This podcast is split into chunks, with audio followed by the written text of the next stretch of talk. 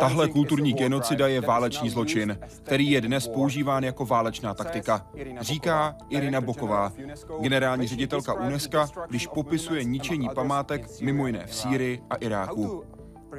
Jak teroristům zabránit, aby ničili i tisíce let staré sochy nebo budovy? Jaké možnosti využilo UNESCO?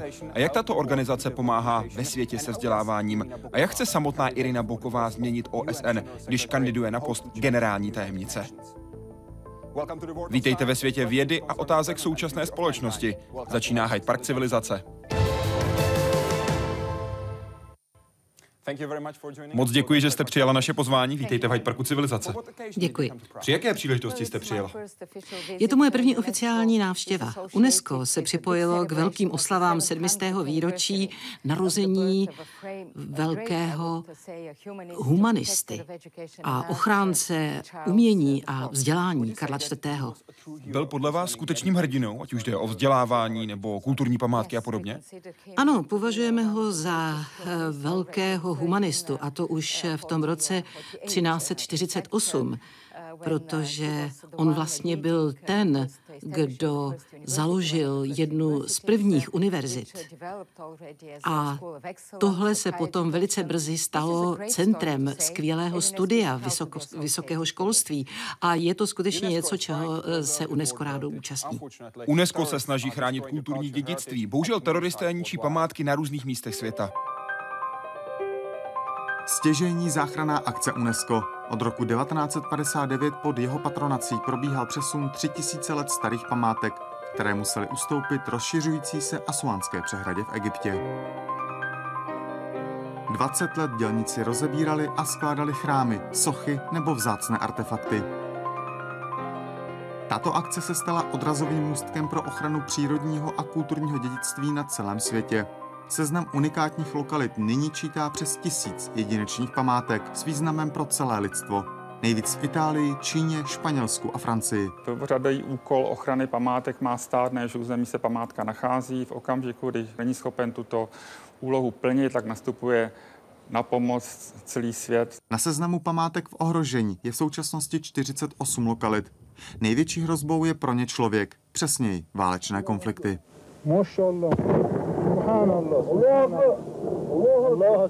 V roce 2001 afgánský Taliban i přes protesty z celého světa odpálil sochy Budhy v Bamianu.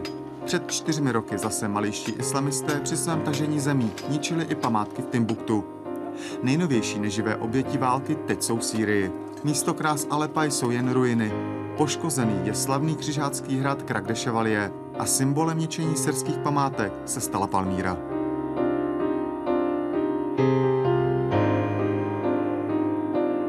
Zatímco památky v Timbuktu se podařilo s pomocí UNESCO už opravit a místo soch budhů v Bamianu byla aspoň krátkodobá 3D projekce. Syrské památky si na opravu ještě počkají. Experti UNESCO se do osvobozené Palmíry dostali teprve nedávno, po vytlačení tzv. islámského státu. Člověk svému nejcennějšímu přírodnímu a kulturnímu bohatství umí škodit i jinak než konflikty, konkrétně novými stavbami. Kvůli tomuto mostu, který narušil Lapské údolí, přišli o místo na seznamu UNESCO Drážďany. Saská metropole se tak spolu s Ománskou přírodní rezervací staly jedinými dvěma lokalitami, které byly ze seznamu vyřazeny. Jaroslav Zoula, Česká televize. První otázka byla poslána přes náš web. Teroristé ničí památky, takzvaný islámský stát, hlavně v Sýrii a Iráku, co už bylo nenávratně zničeno. Jak se proti ním mělo zakročit? A jak zakročit teď? Já si myslím, že tohle je nesmírně důležitá otázka. My jsme viděli, co Taliban udělal v Bamiánu a to už je víc než deset let. My jsme tehdy mysleli, že je to nějaká úchylka, že už se nikdy nic podobného nestane. Bylo to tak příšerné. A tak jsme všichni eh, chápali eh, po našem ten význam společného kulturního dědictví. Ale bohužel jsme to viděli znovu, například v Mali, kdy extremisté při svém postupu zničili mauzolea a mešity, které které představovaly skvělou islámskou kulturu 11. a 12. století. A pak jsme viděli zničení Mosulského muzea při postupu Daeše, nebo tedy islámského státu. A samozřejmě také zničení eh, některých eh, symbolických míst eh, světového dědictví. Co můžeme dělat? Samozřejmě, byli jsme šokováni, konsternováni. A samozřejmě hned jsme si říkali, že je důležité mobilizovat se. A myslím si, že je důležité mobilizovat politiky, veřejné mínění. Viděli jsme destrukci, viděli jsme loupení a plenění těchto kulturních míst. Viděli jsme také začátek pašování památek a tomu říkáme krvavé eh, starožitnosti. A začali jsme pracovat s Radou bezpečností, protože si myslíme, že tohle je úzce napojeno na humanitární tragédii. Není to od ní oddělené, je to součástí humanitární krize. A chci také říci, že ničení kulturních památek je úzce napojeno na bezpečnost. Když si dáme dohromady kulturní dimenzi, kulturní dědictví, humanitární a bezpečnostní aspekty, prostě těmihle argumenty jsme přesvědčili Radu bezpečnosti, aby přijala významnou rezoluci. Bylo to na začátku loňského roku. Rezoluci proti pašování uměleckých předmětů. A udělali jsme v tomto ohledu řadu významných kroků. V současné době se naše práce samozřejmě zaměřuje právě na pašování. Spolupracujeme s místními komunitami, tak, abychom chránili nejrůznější významná místa. Například v Mali jsme rekonstruovali 14 eh, mauzolejí. V loňském roce jsem byla už po druhé v Timbuktu a viděla jsem, s jakou radostí místní lidé se dívají na tyto rekonstrukce. Je to pro ně velice významné, pro jejich identitu. Takže je to kombinace různých opatření. Možná to, co je nové a co se rozvíjí, mluvil jste o tom, Danieli, na začátku tohoto programu, eh, to je beztrestnost. Je to totiž totiž válečný zločin a my víme, že eh, osmý článek římského statutu eh, o Mezinárodním eh, trestním tribunálu hovoří o úmyslném ničení kulturního dědictví a klasifikuje ho jako válečný zločin. Mluvila jsem s madam Fatu Bensudou, která je hlavní prokurátorkou a mluvila jsem o tom okamžitě po zničení mauzolea v Mali. A myslím si, že se nám podařilo dosáhnout prvních výsledků, protože už první podezřelý je stíhán Mezinárodním trestním tribunálem. Myslím si, že to je velice důležitá zpráva, protože beztrestnost nemůže být součástí toho, co zde probíhá. Je to zločinné, zločinné počínání a musíme jeho pachatele eh, předvést eh, před spravedlnost. K tomu, co se stalo v Palmíře, jste v srpnu 2015 pro Reuters řekla, cituji, Takové činy jsou válečné zločiny a pachatelé musí být postaveni před soud. Jaký by si zasloužili trest? Já si myslím, my máme samozřejmě obtíže s tím, že ani Syrie, ani Irák neratifikovali římský statut, ale eh, v naší spolupráci s hlavním prokurátorem víme, že eh, tam v současné době působí přes 25 tisíc zahraničních bojovníků a mnozí z nich pochází ze zemí, eh, které statut Mezinárodního trestního tribunálu ratifikovali. ratifikovali. Takže si myslím, že tohle je případ pro náš právní tým a že budeme muset spolupracovat i s Mezinárodním trestním tribunálem. To je důležité. Z vašeho osobního pohledu, jaký by si zasloužili trest za ničení tisíce let starých soch a monumentů? Já si myslím, že Mezinárodní trestní tribunál má svá pravidla, mají svá kritéria a myslím si, že budou postupovat podle toho a také podle škody podle toho, co pachatelé udělali, co dělali jejich komplicové, eh, lidé, kteří byli fyzicky přítomni a další, kteří to plánovali. Já to posuzovat nemohu, ale doufám, že Mezinárodní trestní tribunál bude velmi přísný. Desítky let vězení? To je pro mě velmi obtížné posuzovat. Oni jsou soudci. Ale já bych eh, řekla, že je zapotřebí postupovat skutečně s velkou přísností. My jsme jim vše řekli. Zmínila jste, co se dělo v Mosulském muzeu. To byla ta tragická událost, kdy takzvaný islámský stát ničil hlavně sochy, které byly právě v tomto muzeu. V oficiálním prohlášení UNESCO z února 2015 řekla, tento útok byl přímým porušením poslední rezoluce číslo 2199 Rady bezpečnosti, která odsuzuje ničení kulturního dědictví. Následně jste požádala o jednání Rady bezpečnosti. Jaký byl výsledek? Co se stalo pak? Máme něco, ničení památek, potom máme jednání Rady bezpečnosti. A co třetí krok? Co změnilo jednání Rady bezpečnosti? Já si myslím, že se změnilo hodně, protože Rada bezpečnosti nejprve vydala tiskové prohlášení, prohlášení Rady bezpečnosti a my jsme viděli, že se kolem toho začíná vytvářet to patřičné napětí. Myslím si, že mezi tím se stalo řada věcí. Především tedy Rada bezpečnosti to vzala skutečně vážně a zahrnula to do rezoluce. Generální tajemník potom přijal akční plán, jak zabránit násilí násilnému extremismu. A to zahrnovalo právě také obavy o ochranu kulturního dědictví a zapojení do jejich ochrany místních lidí, ale také eh, lidí, eh, kteří se podílejí na zajišťování mezinárodní bezpečnosti. Za třetí generální tajemník také spustil akční plán OSN pro potírání terorismu. A poprvé jsme vlastně eh, do tohoto akčního plánu zahrnuli řadu opatření, která nebo ustanovení, která podtrhují význam kulturního kulturních památek.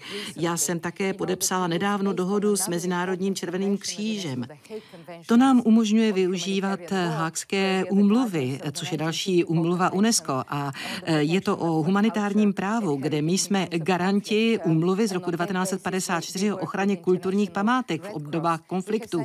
a na tomto základě spolupracujeme s Mezinárodním červeným křížem. Podepsali jsme novou dohodu, protože nemůžeme být všude tam, kde jsou pracovníci Červeného kříže, ale můžeme můžeme se snažit eh, v nich zbudit zájem o ochranu, nebo tedy eh, vysvětlit jim, jak je důležitá ochrana kulturního eh, dědictví. Je to velice důležité. Rada bezpečnosti začíná do mírových misí zahrnovat právě ustanovení na ochranu kulturního dědictví a to je úplně nový vývoj. My jsme to zahrnuli právě v případě Mali, kde jsme, a teď jsme to potvrdili vlastně znovu. Takže se to stává novým způsobem myšlení Rady bezpečnosti v rámci té, toho společnosti společenství, řekla bych, tvrdých politiků začínají nyní chápat význam ochrany kulturního dědictví pro smíření a pro budoucnost. Cituji z dokumentu, který jste připravila pro letošní World Economic Forum. Mimo jiné jste v něm napsala, že, cituji, země jako Francie dokonce zakomponovaly ochranu kulturního dědictví do výcviku jejich ozbrojených složek. Co to znamená v praxi?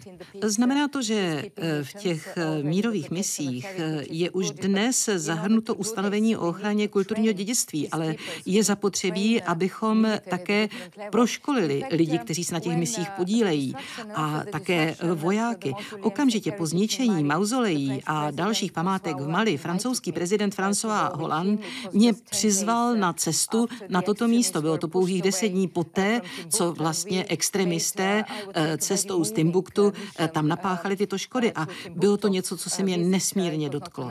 Eh, víte, ta návštěva v Timbuktu, nebylo to tehdy tehdy eh, veřejně oznámené z bezpečnostních důvodů, ale viděla jsem aspoň, jak je významná tato památka pro místní lidi. Bylo to něco, co uchovávali pro, po celá staletí. Eh, byla jsem ve středisku Ahmeda Baby, kde jsem viděla eh, součásti těch spálených rukopisů, které zůstávaly v rodinách po dlouhá staletí, dědili se z generace na generaci. A na některých těchto rukopisech byly zmínky o těch nejslavnějších stránkách islámské vědy, filozofie, medicíny, všeho toho, co vlastně přispělo ke slávě e, islámu. A v té době jsme se rozhodli také s francouzským prezidentem. My jsme rozdali, vyrobili jsme tam takové malé pasy e, kulturního dědictví, 8 tisíc, a dali jsme do kapsy každému vojákovi, ať byl z Francie nebo z jakékoliv jiné země, e, kteří se podíleli na těch stabilizačních silách, aby věděli, jaký je význam tohoto dědictví dědictví a samozřejmě rozdali jsme jim mapy. Musím říci, že právě v tomto případě mm, my jsme vždycky vlastně na to upozorňovali v dobách konfliktu, kdy tam byly eh, různé koalici, různé koalice, eh, které zasahovaly z různých zemí. Vždycky jsme vlastně upozorňovali a eh, apelovali jsme na ně, aby chránili kulturní dědictví. Mezi 24. a 26. dubnem 2016 byla v Palmíře mise UNESCO, aby zjistila, co se v Palmíře Palmíře děje a co se v Palmíře stalo. Jaká je v Palmíře situace? Co bylo zničeno? Které památky jsou úplně zničené a které poškozené? Já bych to hodnotila velice eh, opatrně v tomto předběžném stádiu. Byla to skutečně předběžná eh, mise. Eh, byl tam také ředitel Centra světového kulturního dědictví a byl tam také náš ředitel z bejruckého zastoupení. Náš první dojem samozřejmě byl dojem obrovského zničení, destrukce toho muzea. Prakticky všechno, co v tom muzeu bylo, bylo zničeno. Bylo to nesmírně rozsáhlé. A samozřejmě viděli jsme také potvrzení zničení významného chrámu, eh, chrámu Bel Shamina. To jsme viděli, to, bom, eh, to bombardování, na to jsme se dívali vlastně přes satelity, sledovali jsme aktivity eh, Daesh. Smutná zpráva byla, že jsme tam objevili také řadu hrobů, pozůstatky poprav přímo na těchto místech kulturních památek. Bylo tam například ta strašlivá poprava Khalida al-Sáda, archeologa, který vlastně Palmiru zapsal na seznam světového kulturního dědictví. A já jsem ho znala, já jsem měla tu obrovskou šanci, že jsem Palmíru navštívila ještě před konfliktem a on mě tam prováděl. On tam pracoval desítky let. Ano, desítky let. A určitě připravíme takovou solidnější misi, mezinárodní misi, kde budou vyhlasní experti a kteří toto místo navštíví. Připravujeme také významnou konferenci, která se bude konat 2. a 3. června v Berlíně a bude se tam hovořit právě o syrských památkách, protože kromě Palmíry samozřejmě je tam také Alepo, je tam Krak de Chevalier, jsou tam další místa kulturních památek, které jsou pro nás velmi významné. A myslím si, že se musíme připravit na jejich ochranu. Eh, potřebujeme ovšem především dobrou analýzu eh, tě, toho, té destrukce a potřebujeme mobilizaci. Vím, že existuje velké množství znalostí na nejrůznějších místech světa. Věřím, že tato konference zahájí solidní diskuzi mezi experty o budoucnosti tohoto dědictví. Potřebujete, aby ozbrojené jednotky stály před tímhle kulturním dědictvím? Vím, že takové představy existují. Vím, že jsou tam eh, nevládní organizace, jsou tam eh, společna, společenství odborníků a eh, dalších. Myslím, že musíme být proaktivnější. To, co jsme zatím udělali, to je, že jsme se obrátili právě na humanitární pracovníky, kteří jsou přímo v terénu, aby také se podíleli na ochraně. Je tam například zvláštní pověřenec generálního tajemníka Stefan de Mistora, který vede jednání mým jménem a zjišťuje, co se tam vlastně děje. A v podstatě trvá na tom, že by i v Iráku a v Sýrii měla být uzavřena dohoda o humanitárních koridorech. A je tam také zapotřebí zohlednit ochranu kulturních památek. Z vašeho pohledu, ano nebo ne, vojáci před památkami? Já si myslím, že eh, v dobách konfliktu by to bylo velmi obtížné, aby tam byl nějaký vojenský personál. Ale chtěla byste ho tam mít? Já bych chtěla více uh, ochrany uh, a chtěla bych, eh, ho, chtěla bych to pro jakýkoliv konflikt. Problém uh, ovšem je v tom, že tady se nejedná o konflikt mezi dvěma státy. Je to interní konflikt. Je to konflikt, který neprobíhá konvenčně a to je největší obtíž, když hovoříme o vojenské přítomnosti. Je to něco, co musí být eh, pojednáno mezinárodním společenstvím. Podle vás osobně, proč si myslíte, že teroristé chtějí ničit památky? Jaký je ten skutečný cíl? Protože nejde jen o ničení, jde také o symboly.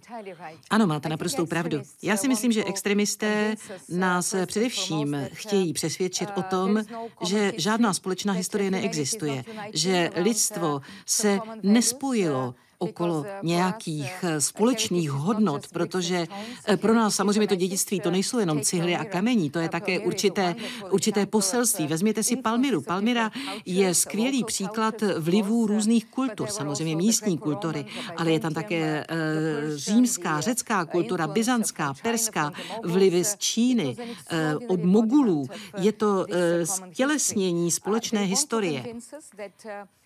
Chtějí nás přesvědčit o tom, že existuje jenom jediné vidění, že před nimi nic nebylo, že žádná společná historie neexistuje a že se nemáme co učit a z čeho poučit. A chtějí nám vnutit pouze ten jediný svůj náhled, který je velmi sektářský a který je děsivý. Myslím si také, že kultura. My někdy máme tendenci zapomínat, že světové dědictví, eh, konvence, eh, úmluva, seznam eh, památek světového dědictví že je nejlepší způsob, jak vést dialog mezi kulturami, protože to jsou vlastně ty nejlepší příklady různých kultur, různých náboženství a tam jsou popsány a my se je učíme, učíme se je respektovat a učíme se vzájemné toleranci. A tohle oni nechtějí. Oni nechtějí, abychom žili společně. A tohle je poselství, které nesmíme akceptovat. Nejen teroristé ničí památky, bohužel někdy kulturní dědictví ničí také příroda. Já bych chtěl mluvit o roce 2015 a konkrétně o Nepálu, protože v Nepálu bylo velké zemětřesení, bylo to v dubnu a květnu. Z 691 historických míst bylo zcela zničeno 137. Jaká je teď situace v Nepálu? V rámci jakých projektů probíhá rekonstrukce a také obnova historických míst, které byly poškozeny nebo zničeny? Máte naprostou pravdu. Také přírodní katastrofy ničí a postihují kulturní dědictví a velmi těžko se proti tomu eh, bráníme. Dochází k dezertifikaci, jsou také záplavy, které ničí kulturní dědictví, například před 40 lety v Pákistánu. Haiti postihlo zemětřesení a e, dále potom došlo k velkým destrukcím ve Valparaisu v Chile, e, v Nepálu loňském e, roce. Tam došlo k obrovské ztrátě chrámů, které tam stály po staletí. Byla jsem v Nepálu před dvěma týdny, abych se podívala, jak věci vypadají v reálu.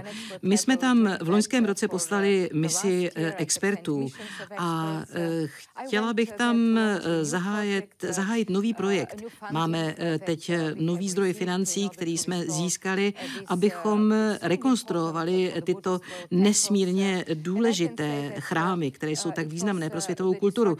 A musím říci, že skutečně ta destrukce je obrovská. Viděla jsem některé chrámy, které jsou úplně zničené. Viděla jsem další, kde je potřeba rozsah škod teprve vyhodnotit. A pokud je budeme moci fyzicky eh, rekonstruovat, bude to velice důležité. Je to důležité pro místní lidi. Ale chceme to udělat eh, obezřetně, s použitím maxima materiálu, který zůstal na místě, trosek. Viděla jsem, že se tam experti zabývají obnovou eh, dřevěných součástí těchto chrámů. Některé jsou nádherné. A tohle ale bude trvat dost dlouhou dobu. Vím, že jsou místní lidé netrpěliví a mobilizujeme podporu ze všech stran. Dobrá zpráva ale je, když dovolíte. Já jsem byla v Lumbini, což je vlastně rodiště Budhy. Je to opravdu symbolické místo a tam eh, vlastně k žádnému většímu poškození nedošlo, ale děláme tam ještě rozsáhlý archeologický eh, výzkum, abychom skutečně mohli zmapovat první roky života Budhy. Podle plánu by letos, tedy v roce 2016, mělo být v Nepalu dokončeno víc než 100 rekonstrukčních projektů. Paní ředitelko, zajímají mě dlouhodobé programy vzdělávání. Jaké mají konkrétní výsledky? V jaké zemi? Jaký výsledek? To je významná otázka. Víte, těžko se na ní odpovídá. Já čekám významnou odpověď. Ale novináři se vyptávají.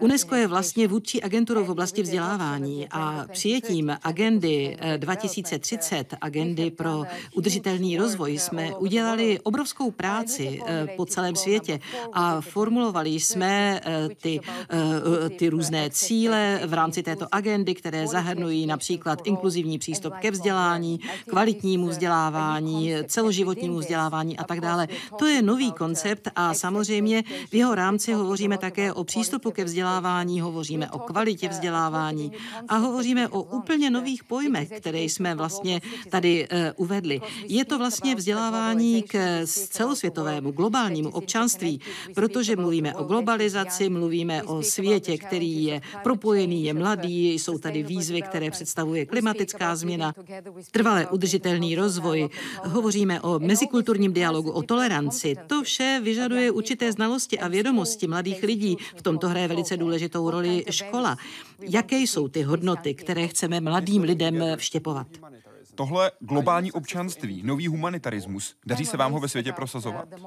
Mě fascinuje, čím více cestuji a čím víc jsem vlastně ponořena do mandátu UNESCO, eh, a je to skvělý mandát, uvědomuji si, že to je taková ta měkká síla Spojených národů. UNESCO bylo vytvořeno před 70 lety. Eh, minulý eh, listopad jsme právě slavili 70. výročí a přitom to byla revoluční myšlenka po druhé světové válce, že je to to něco, co vlastně eh, má posílit myšlenku míru v myslích eh, mužů i žen. Jak využít vzdělávání, ochrany kultury, síly vědy a komunikace. Víte, jak vytvořit nové prostředí, abychom zabránili válkám, konfliktům a jak posílit mír, protože tohle je vlastně ten hlavní cíl UNESCO. A já si myslím, že v tom hraje velice významnou roli právě vzdělávání. Tady musíme formulovat strategie. Samozřejmě, že nemůže být jedna strategie, která by by se hodila na všechno. To je samozřejmě na jedné straně problém těch nejméně vyvinutých zemích, jiný problém je například v Evropě, ale myslím si, že i v Evropě musíme více spolupracovat v rámci tedy Evropské unie, Rady Evropy. Jsou tu různé problémy, máme různé problémy například s alfabetismem. Ma chceme mít kvalitnější vzdělávání, pracujeme na inkluzivním vzdělávání, chceme také propojit více vzdělávání a pracovní eh, život, eh, kariéru, jaké kompetence mají lidé získávat, jak má vypadat eh, odborné, praktické vzdělávání. Čili je to velice rozsáhlá oblast a netýká se jenom jediné země. Pracujete také na dalších programech, zaměřme se na rovnost. V čem podle vás ještě není v Evropě zajištěna rovnost pohlaví? V čem není v dalších částech světa? Jaká jsou řešení? Uh, Já si myslím, uh, že eh, rovnost pohlaví je skutečně problémem 21. století a jsem opravdu uh, přesvědčená, že vzdor různým snahám, které jsou vyvíjeny, samozřejmě bylo dosaženo určitého pokroku, pořád to jde velice pomalu. A já si myslím, že, napro, že proto už není žádná omluva. Víme, že existuje celá obrovská oblast domácího násilí, různého sexuálního násilí na ženách. Eh, v mnoha zemích se tohle stále ještě nebere vážně a je to fenomen, který existuje v Evropě i v těch nejrozvinutějších zemích. Eh, je zapotřebí ženám propůjčit větší pravomoc, například v politickém životě. Ženy zdaleka nejsou tak zastoupeny, jak by měly eh, přirozeně být. Stále ještě ženy nejsou dostatečně zastoupeny ve vědeckém rozvoji, v ekonomickém životě. Víme, že v mnoha zemích se velmi usiluje o to, aby se ženy dostaly i do nejvyšších manažerských, ekonomických pozic ale je to pořád ještě velice pomalý eh, postup. Musíme začít skutečně už ve školách. Musíme se podívat například, jaké jsou školní osnovy, kde by se měly eliminovat různé stereotypy. Zase musíme být proaktivní. Já si osobně uh, myslím, a často se mě na to ptají, eh, na kvóty. Jak by měly vypadat kvóty třeba v politickém životě nebo v ekonomickém životě? Musím se přiznat, že eh, nejprve se mi eh, vůbec tahle myšlenka nelíbila. Já jsem si myslela, že to prostě přijde přirozeným způsobem, že zkrátka tím, jak se ženy dostanou ke vzdělání, tak to přirozeně nastane. Ale myslím, že k tomu nedochází. A myslím si, že jako dočasné opatření jsou kvóty významné. A nikoli jenom proto, že v mnoha případech vidíme určitou regresi, čili musíme na to neustále tlačit. Pokud jde o další části světa, například o Afriku, nemluvíme o kvótách, ale o příležitosti chodit do školy, získat vzdělání. Ano a ne. Já bych řekla, že v některých afrických zemích eh, se dostali mnohem dál. Ženy jsou členkami parlamentu. Eh, země, který, která je skvělým příkladem zastoupení žen v parlamentu, tam jich je dokonce většina, více než 50%, to je Rwanda. A bylo to skutečně akce, která byla činěná s rozmyslem, protože Rwanda se tehdy vynořila z obrovského konfliktu a je to dnes jedna z nejrychleji se rozvíjejících zemí v Africe. Hovořila jsem s mnoha lidmi, s prezidentem, s ministriní zahraničních věcí, je to žena. A e, vím, že oni se prostě rozhodli ten problém takhle řešit. Vím, že ovšem jsou tam země, v Africe jsou tedy země, kde e, dívky v mnoha ohledech ve vzdělávání zaostávají, odcházejí předčasně, e, jsou provdané jako dětské nevěsty, děvčata jsou také znásilňována a je jich tam velké množství, které jsou nakaženy virem HIV anebo nějakými dalšími chorobami. To je obrovský problém v tomto ohledu. Pokud se chcete o genocidě v Rwandě dozvědět víc, můžete vyrazit na náš web www.hydeparkcivilizace.cz, kde najdete rozhovor s Polem Ruse Sabaginou, který během rwandské genocidy zachránil 1268 lidí. On využil hotelu, ve kterém pracoval, tam je schoval. Můžete se podívat na rozhovor nejen s Polem Ruse Sabaginou, ale také s Tasianou Ruse Sabaginou, jeho manželkou. Byl to vůbec první televizní rozhovor, který kdy poskytla. A také jsme se ptali Roberta Fremra, který byl soudcem urvanského tribunálu. Rozhovor najdete jak v češtině, tak také v angličtině na webu www.hydeparkcivilizace.cz. Jiří Baboborát se ptá, jak je to se svobodou projevu ve světě, kde jsou na tom nejlépe a kde nejhůře? Jak se svoboda projevu vyhodnocuje? Svoboda slova, svoboda vyjadřování, to je samozřejmě klíčový mandát UNESCO. A vedeme v tomto směru hodně programů. Máme mezinárodní program pro rozvoj komunikace, pracujeme, pracujeme na svobodném přístupu k informacím, šíření informací, eh, pracujeme na přístupu k internetu, protože to je velice důležité, když eh, spolupracujeme se všemi těmi hráči, jak jim říkáme eh, v této záležitosti. A myslíme si, že to je opravdu základní právo a nejenom to. Není to jenom takové to právo, které je popsáno v článku článku 19 Mezinárodní úmluvy, úmluvy o občanských a politických právech. Ale e, důležité je, že dnes je to klíč pro trvale udržitelný rozvoj. Je to klíč ke vzdělání, ke tvořivosti, k inovaci. A tady také musíme spolupracovat s novináři. Je to program, mezinárodní program pro rozvoj komunikace. Je o školení novinářů, o vytváření prostředí, kde by se zaváděla legislativa v některých případech. To jsme například udělali po změnách v Tunisku. Co se týká výsledků, můžeme se podívat na mapu, kterou připravil Freedom House a která ukazuje, jaká je ve světě situace, kde jsou svobodná, částečně svobodná a nesvobodná média. Státy, kde jsou svobodná, jsou vyznačeny zeleně, částečně svobodná žlutě a nesvobodná média potom fialově. Vidíte tak, jaká je situace ve světě a navíc Freedom House říká, že je celosvětově trvalý pokles průměrného skore svobody médií. Znepokojuje vás to? Pokud ano, jaké země podle vás budou v následujících letech nejproblematičtější? Samozřejmě, že mě to zajímá, ale zároveň musím říct si, že UNESCO, UNESCO je samozřejmě mezivládní agentura, která spolupracuje se všemi zeměmi eh, světa. Naším cílem je na jedné straně měnit společnost, přesvědčovat společnost, společnosti, obzvláště v těch zemích, které prošly transformací. Já jsem už uvedla příklad eh, Tuniska, ale také bych mohla hovořit o Myanmaru a dalších zemích.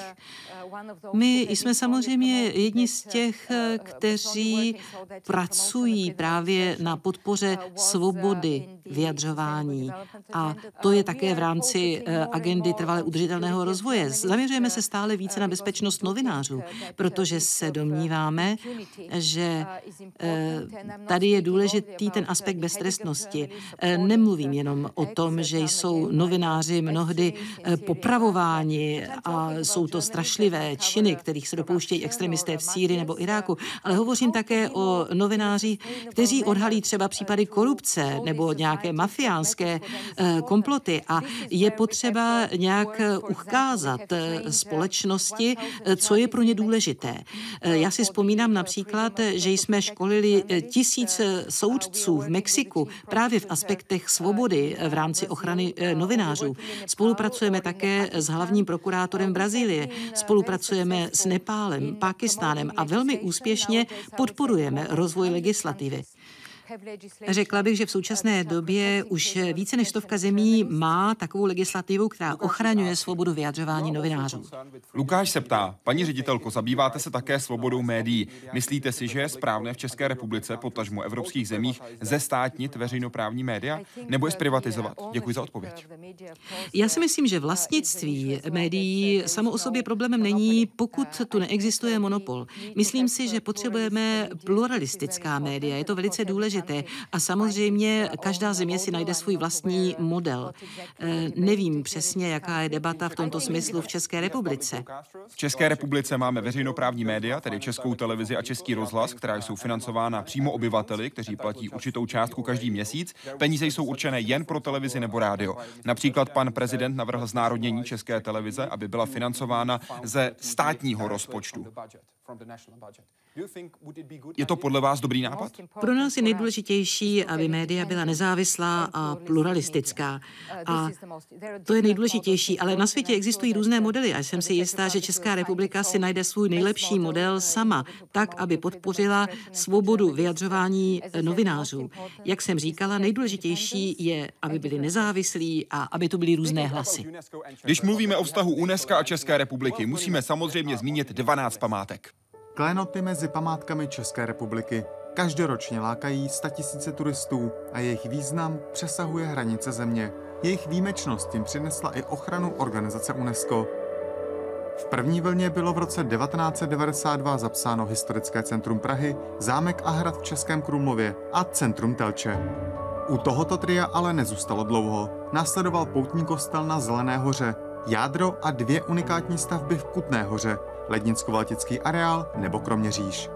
Vedle klasických historických památek se přidalo i tzv. vesnické baroko v jihočeských Holašovicích a po zapsání zámku v Litomyšli, sloupu nejsvětější trojice v Olomouci, brněnské vily Tugendhat a Třebíče se počet českých památek na seznamu UNESCO zastavil na číslu 12. Vedle tohoto hmotného dědictví ale Česká republika dosáhla i na zápis do seznamu toho nehmotného, konkrétně slováckého verbuňku, masopustu, sokolnictví a jízdě králů. K tomu má Česko i dalších 19 adeptů na zápis. Například papírnu ve Velkých Losinách, průmyslové dědictví Ostravska, Terezínskou pevnost, Třeboňské rybníky, skalní města v Českém ráji nebo Luhačovické lázně. Podílí se také na třech nadnárodních nominacích. Jedná se o nadčasovou humanistickou architekturu Josefa Plečníka v Ljubljaně a Praze. Jedná se o nominaci významných lázeňských měst Evropy a jedná se o společnou česko-německou nominaci o kulturní krajiny Krušnohoří ovlivněné hornickou činností. Nejbližší šanci mají v červenci, kdy o zápisu nových položek bude rozhodovat 40. zasedání Komise pro světové dědictví. Jaroslav Zoula, Česká televize. Director General, Paní ředitelko, jsou nějaké případy, kdy Česká republika neplnila nějaké podmínky UNESCO? Chtěla bych říct, že jsme velmi pišní, že na seznamu památek světového kulturního dědictví máte už 12 památek a podle mých vědomostí je jich 19 dalších, které jsou na takzvané čekací listině. Ano. To je taková ta předsíň, předpokoj a já věřím, že Česká republika udělá všechno proto, aby tyto mimořádné památky byly také za zapsány. Eh, chtěla bych říci, že panuje skvělý dialog mezi Českou republikou a Světovým výborem pro kulturní dědictví a Centrem pro světové kulturní dědictví. Eh, nedá se říci, že by nebyly nějaké problémy, ty jsou vždycky. Ostatně platí to eh, obecně, že v současném světě všechny památky vlastně musí řešit takové dilema, kdy je zapotřebí vyvážit rozvoj, moderní rozvoj a ochranu starobylých památek. Jsem si jistá, ale že jakékoliv problémy vzniknou, budou vyřešeny. Vím, do jaké míry na tom českým lidem záleží, jak jim záleží na jejich kulturním dědictví. Zmínila jste čekací listinu. Z vašeho osobního pohledu vím, že vy nejste tak, kdo bude rozhodovat, jestli se tyto památky dostanou na seznam UNESCO nebo ne. Je něco, nějaké místo, které se vám osobně líbí, o kterém byste řekla, ano, podle mě by tahle památka měla být na seznamu. To není zrovna fér se mi na to ptát takhle před kamerou. Ono to samozřejmě závisí hlavně na rozhodnutí české vlády, eh, které z těchto památek tam budou. Eh, věřím, že všech 19 tam bude zapsáno, protože si to zaslouží. Téhle odpovědi jsem se částečně obával. Zaměřme se na další otázku. Poslal ji Jan. Jste ve druhém funkčním období v čele UNESCO. Co jste reálně ve světě změnila? Co jsem změnila, to je těžká otázka. Já jsem zdědila samozřejmě skvělou organizaci a velice jsem zavázaná svým předchůdcům. Snažila jsem se samozřejmě pokračovat v jejich práci, ale pokud organizace nereaguje na to, co se neustále děje v celém světě, a ono se toho za těch sedm let změnilo strašně moc, viděli jsme obrovské konflikty, viděli jsme, co se stalo v arabském světě, ta snaha eh, dosáhnout demokracie, svobody v mnoha zemích eh, celého světa. Viděli jsme eh, mimořádnou aktivitu, ale také jsme svědky klimatických změn, které si vybírají svou daň. Viděli jsme ta rozhodnutí, která padla v Paříži minulým, minulém prosinci. Agenda 2030, je to velice dynamická atmosféra a mojí ambicí je, aby ta moje organizace držela krok, protože pevně věřím, že UNESCO disponuje tou měkkou silou, že může bojovat proti eh, extremistům, že může spolupracovat s mladými lidmi. Myslím si, že důležitá je právě rovnost pohlaví a to je důležité jak pro rozvoj, tak pro zachování míru. Věřím, že těchto sedm let učinilo UNESCO více relevantním. Řekla bych, že jsme teď blíž potřebám lidí a také viditelnější. V roce 2010 jste musela řešit spor mezi UNESCO a Spojenými státy, protože Palestina byla v říjnu 2010 přijata jako plnoprávný člen UNESCO a Spojené státy se rozhodly, že už nebudou UNESCO posílat peníze do jeho rozpočtu. Myslíte si, že přijetí Palestiny byl správný krok? V roce 2011 byla Palestina skutečně eh, přijata jako člen UNESCO rozhodnutím eh, konference členských států. A tím vlastně vyvolala přijetí dvou zákonů kongresem Spojených států, eh, jimiž se pozastavuje poskytování příspěvků ze strany USA jakékoliv mezinárodní organizaci, kde je Palestina plnoprávným členem. Čili toto nebylo vysloveně rozmyslné rozhodnutí vlády Spojených států a Spojené státy jsou stále ještě členem UNESCO a nedávno byli dokonce zvoleni do výkonného výboru UNESCO. Ono to vypadá trochu paradoxně, ale v současné době máme ty nejlepší vztahy se spojenými stá, eh, státy. A eh, minister zahraničí eh, Kerry se často s námi schází. Nedávno pronesl také významný projev v rámci UNESCO a dokonce prezident Obama mě přizval, abych se zúčastnila samitu o prevenci násilného extremismu. To bylo v září. A byla jsem tam jediným představitelem agentury, eh, který měl za úkol hovořit o eh, preventivní roli výchovy, vzdělávání a kultury. A společně s ministerstvem eh, zahraničí jsme uspořádali první konferenci ministrů školství na, zaměřenou na preventivní roli vzdělávání. Máme spoustu projektů zaměřených na vzdělávání dívek, na rovnost pohlaví, svobodu slova a je to nedávno, pouhé dva týdny, když jsme v Bílém domě domě s prezidentem Obamou a první dámou oslavili eh, Mezinárodní den jazzu, jež eh, UNESCO vyhlásilo v roce 2012. Takže naše spolupráce je opravdu skvělá, ale ten problém financování samozřejmě ještě musíme vyřešit. Zaměřme se na vaši budoucnost. Co přijde dál? Oznámila jste kandidaturu na generální tajemnici OSN. Jaké tři věci chcete změnit jako první, pokud budete zvolena? Byla jsem samozřejmě velmi pyšná, že vláda Bulharska mě uvedla jako kandidátku. Já vím, že je to velice tvrdá práce a řekla bych, že to je dokonce ta nejnemožnější práce na celém světě. Vím, že časy jsou těžké, ale věřte mi, moje práce v UNESCO těch sedm let eh, mi poskytlo naději, sílu a odvahu, abych lépe rozuměla těm výzvám, které jsou před námi.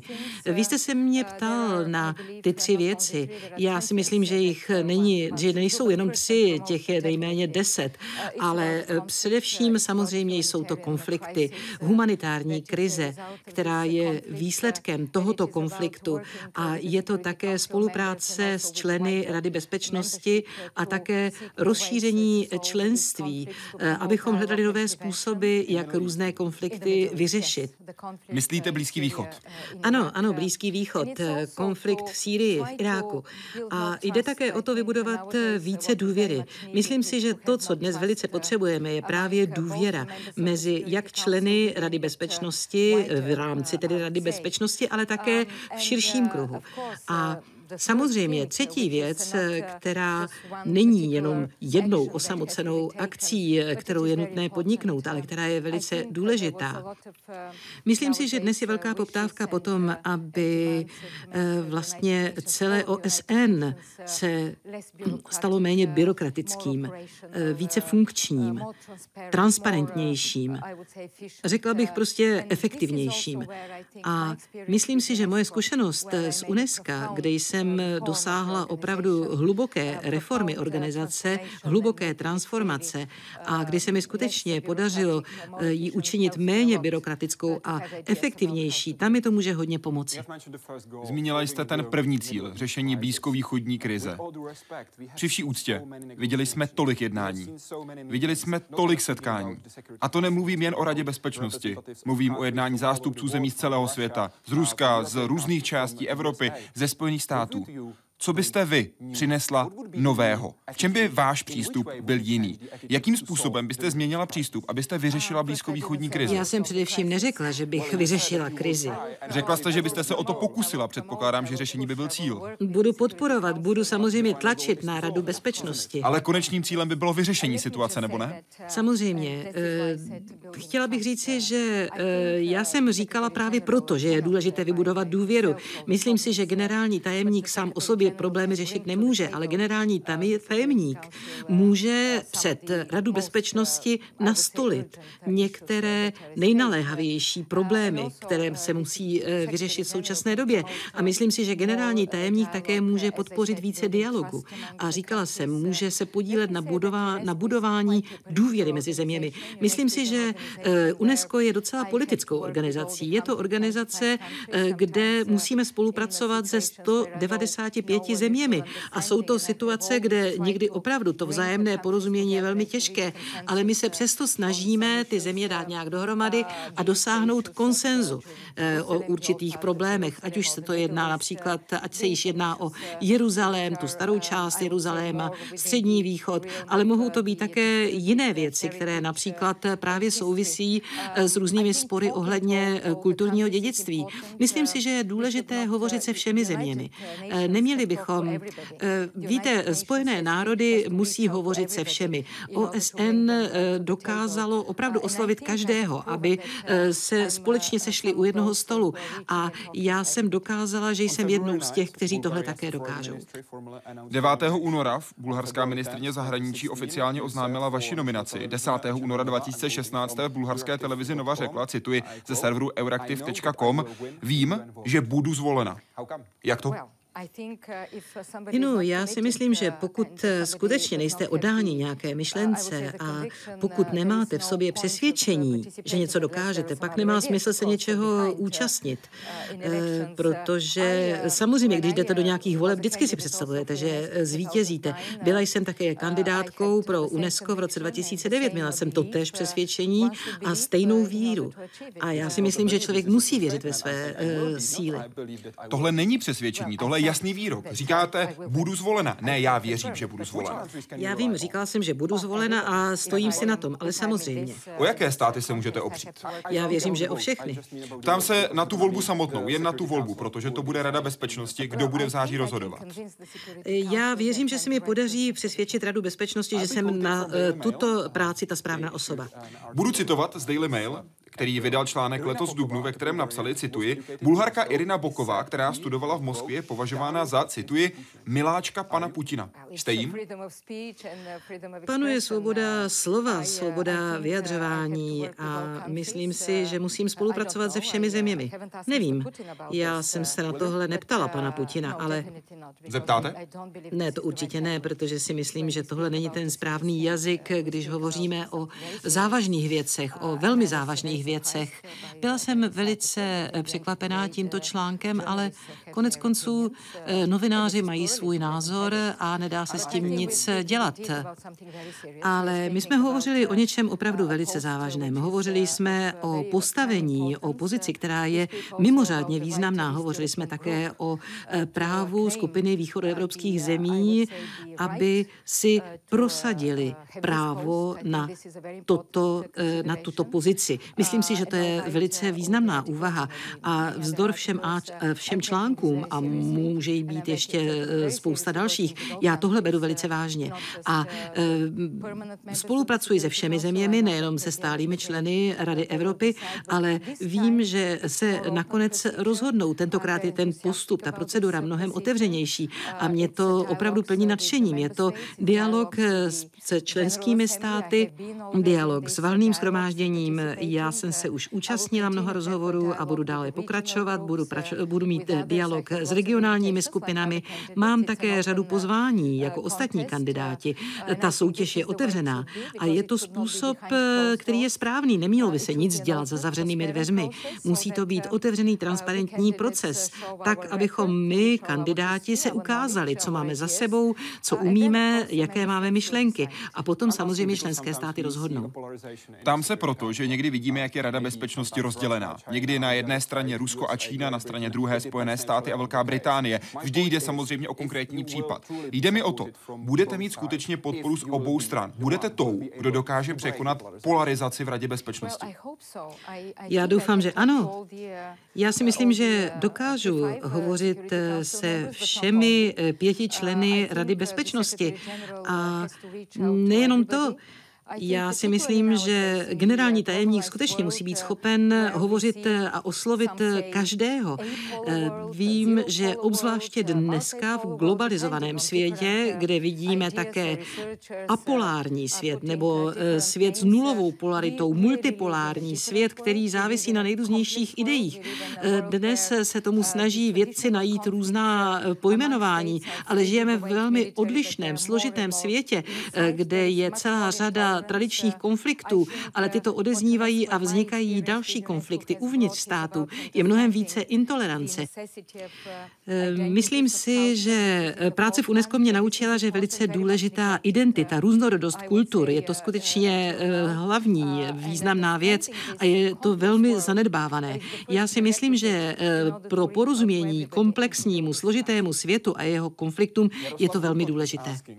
Jaroslav Hurko se ptá, bude někdy v budoucnu OSN globální vládou, tedy jestli bude někdy jednotně zastupovat planetu? Chtěla byste to? Já si nemyslím, že eh, je dobrý nápad mít eh, jednu vládu, vládu OSN. Já si myslím, že velice důležité je, aby národy, a proto se tomu vlastně říká spojené národy, aby byly skutečně spojené eh, ohledně určitých hodnot, smyslu, účelu a k tomu dochází. Máme agendu 2030, to je neuvěřitelný úspěch OSN. Poprvé se vlastně všechny země světa spojily u pozitivní agendy, pozitivního programu do budoucna, kde je zahrnuto všechno. Počínaje klimatickými změnami, zachováním biodiverzity, boji proti chorobám, vzdělávání, budování inkluzivních společností, inkluzivních měst a tak dále. To je velice rozsáhlý program, který je univerzální pro každého. A já si myslím, že právě tohle je velkým úspěchem OSN, protože máme skutečně pozitivní agendu. Ještě jedna věc, abychom uzavřeli tohle velké téma. Prosím popište, řekněme v pěti větách, jak bude vypadat OSN po čtyřech letech vašeho řízení, po čtyřech letech, kdy budete generální tajemnicí. Já bych řekla eh, méně konfliktů, ale aby nikdo nezůstával mimo. Abychom se na to zaměřili, že nikdo nesmí zůstat mimo. Tohle byl vlastně eh, ten hlavní bod, na který se zaměřila agenda 2030 a musíme se zaměřit právě na tu inkluzivitu, na zahrnutí každého a také lépe pochopit, jak je důležitý trvale udržitelný rozvoj a klima. Těšíte se, že budete generální tajemnicí? Samozřejmě. Skutečně se těšíte? Ano, samozřejmě. Úplně poslední otázku vám v dnešním Hyde Parku civilizace poslala Adély. Ptá se, co je podle vás největší problém současného světa? Jak jej vyřešit? Já si myslím, že největší problém je netolerance.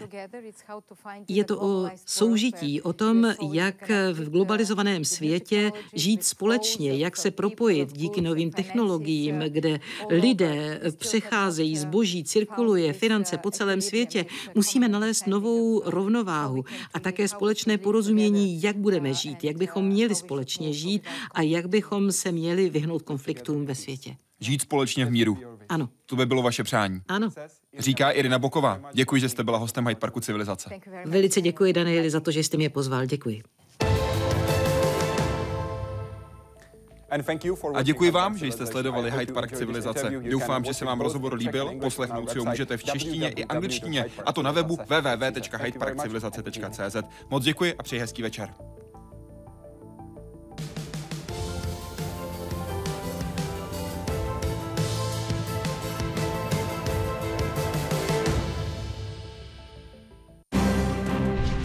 Silná, slabá koruna. Nejen o ní s budoucím guvernérem České národní banky, bývalým premiérem Jiřím Rusnokem. Silná, slabá Evropa. Duel europoslankyň Dity Charanzové z Hnutí Ano a Kateřiny Konečné z KSČM. Čisté špinavé peníze v aktech OVM s ředitelem finančního analytického útvaru Liborem Kazdou. Dívejte se v neděli od 12 hodin na jedničku nebo na 24.